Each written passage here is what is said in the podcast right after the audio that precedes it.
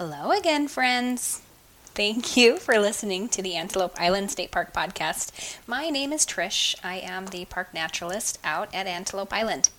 So, for today's episode, I wanted to dive into something a little different, into a subject that I'm not very comfortable with, and that's history, history of the park. It's it's kind of a weak spot for me and my knowledge, just really because I haven't spent enough time on it, uh, and I want to fix that. I am not a historian by any stretch of the imagination, so I tend to shy away from historic subjects because I just don't want to embarrass myself. I'm not great with it, uh, but I'm trying to do better. I'm trying to do hard things and learn, expand my knowledge.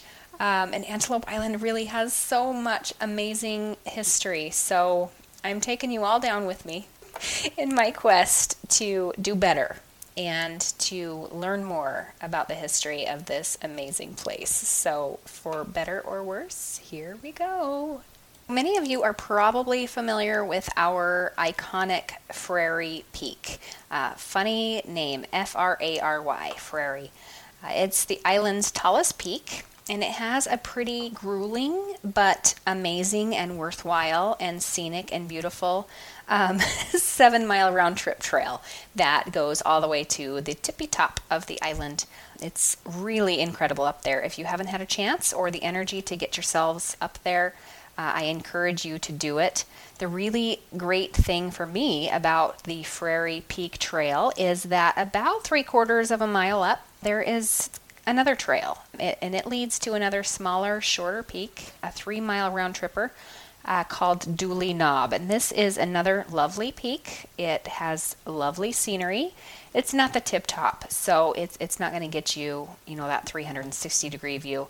But to me, it makes for a really nice compromise. So set out to do Frary Peak.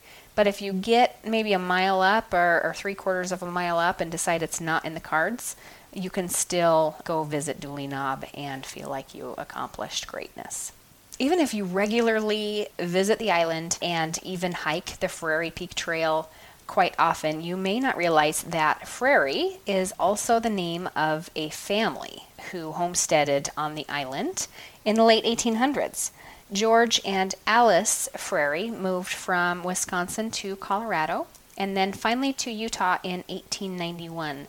And here they homesteaded 160 acres on the island just north of Fielding Garr Ranch. Alice, before she left Wisconsin, she was a school teacher, so she was able to homeschool their children. They had five at the time. Uh, she was able to homeschool their children on the island just using her old textbooks. So, right now, the island is our 28,000 acre playground. But to them, to the Frary family, it really was their backyard playground. They would climb Fremont Peak, which is now named Frary Peak. It was just directly west of their homestead, so pretty convenient. They could just, you know, scramble up that 2,000 feet in elevation. and of course, they played in the lake. They swam and sailed in Great Salt Lake and occasionally took a trip down to Saltair Resort, which is just along the southern shoreline of Great Salt Lake. The site of their homestead is accessible today just by a short half mile hiking trail. It's not difficult, it's a fairly easy trail.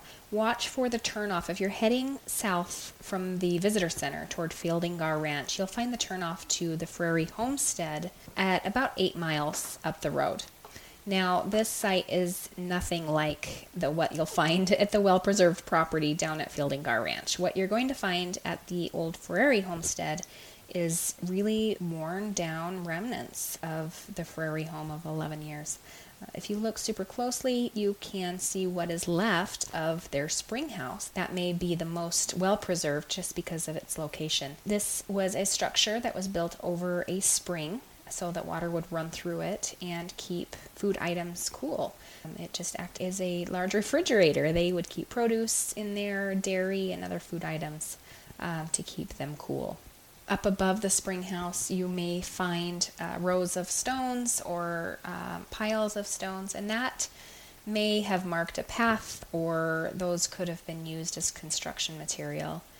You might even see some artifacts just laying on the surface. You might find some pieces of broken pottery or farm implements or equipment. Um, we're going to talk about that a little bit more in just a minute. Now, as I said, the Frary family came to the island in 1891 and they spent 11 years here. They built their home and were able to grow, gather, and hunt most of what they needed to support their family of seven at the time.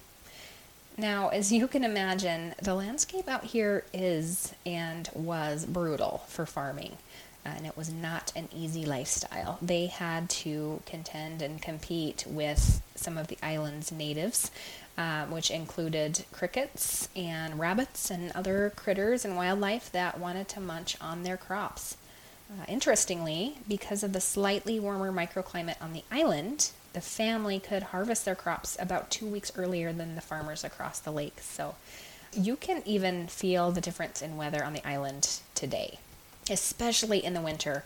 Um, there's really a noticeable difference in temperature between us and the mainland, and even sometimes, uh, you know, traffic is miserable. There's uh, winter weather advisories along the Wasatch Front. There's snow and, and ice on the freeway, and it's just a mess. And you get out to the island, and it's sunny and blue skies and uh, beautiful. And it's amazing. We're only seven miles away, but that lake really does make a difference in the weather patterns out here and, and what hits us and what, what scoots around us. You just really never know what you're going to get out here. Now, shortly after their youngest child, named Florence, was born on the island, Alice became very, very sick. Now remember, the causeway to the island hasn't been built yet. It wasn't built until after their time on the island, so it was not easy for them to get help or to send for help from the mainland. The family tried signaling for help, and when that didn't work, George had to sail to town to get medicine and bring back help for his wife. Unfortunately, while he was away, a huge storm came across the lake, and before he could make it back, Alice had passed away. In 1902, the family, which at this time is George and his then six children, realized that they needed to be closer to town so that the young kids could attend school. They packed what they could carry and left the island on their sailboat. So the house and most of their belongings were just left to be reclaimed by the elements out here over time. Um, when you visit the site, you might find bits and scraps of artifacts still scattered around please leave them. Leave them alone. If you are looking for souvenirs, you can find them uh, aplenty in the park's gift shop in the visitor center. But please, please leave these last tiny scraps of homestead history right where they are.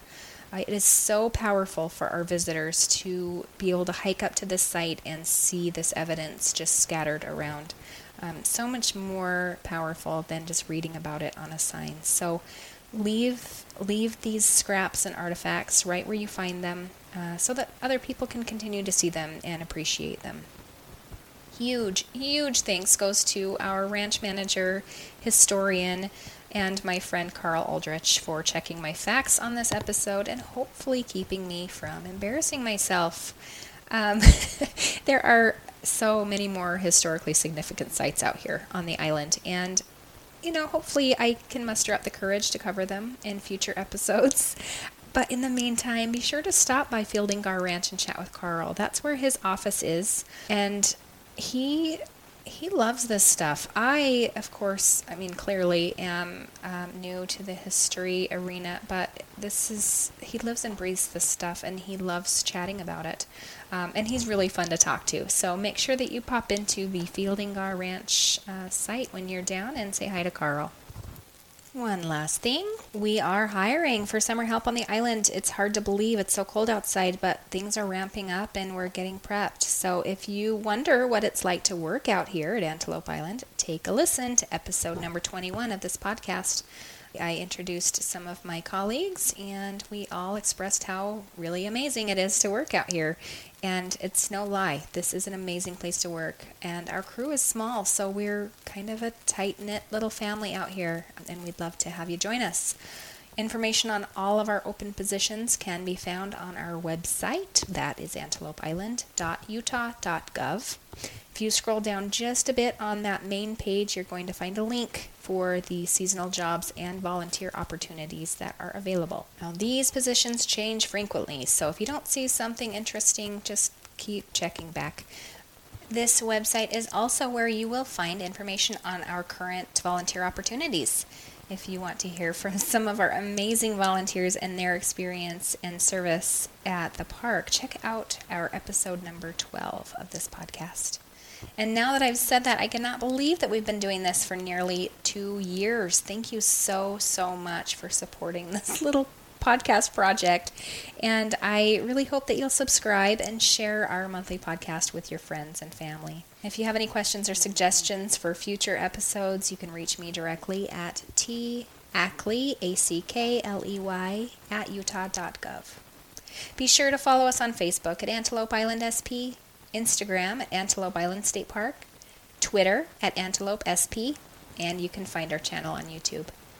Antelope Island State Park is open every day from 6 a.m. to 10 p.m. Visit our website for current park conditions and upcoming events. That is antelopeisland.utah.gov. See you on the island.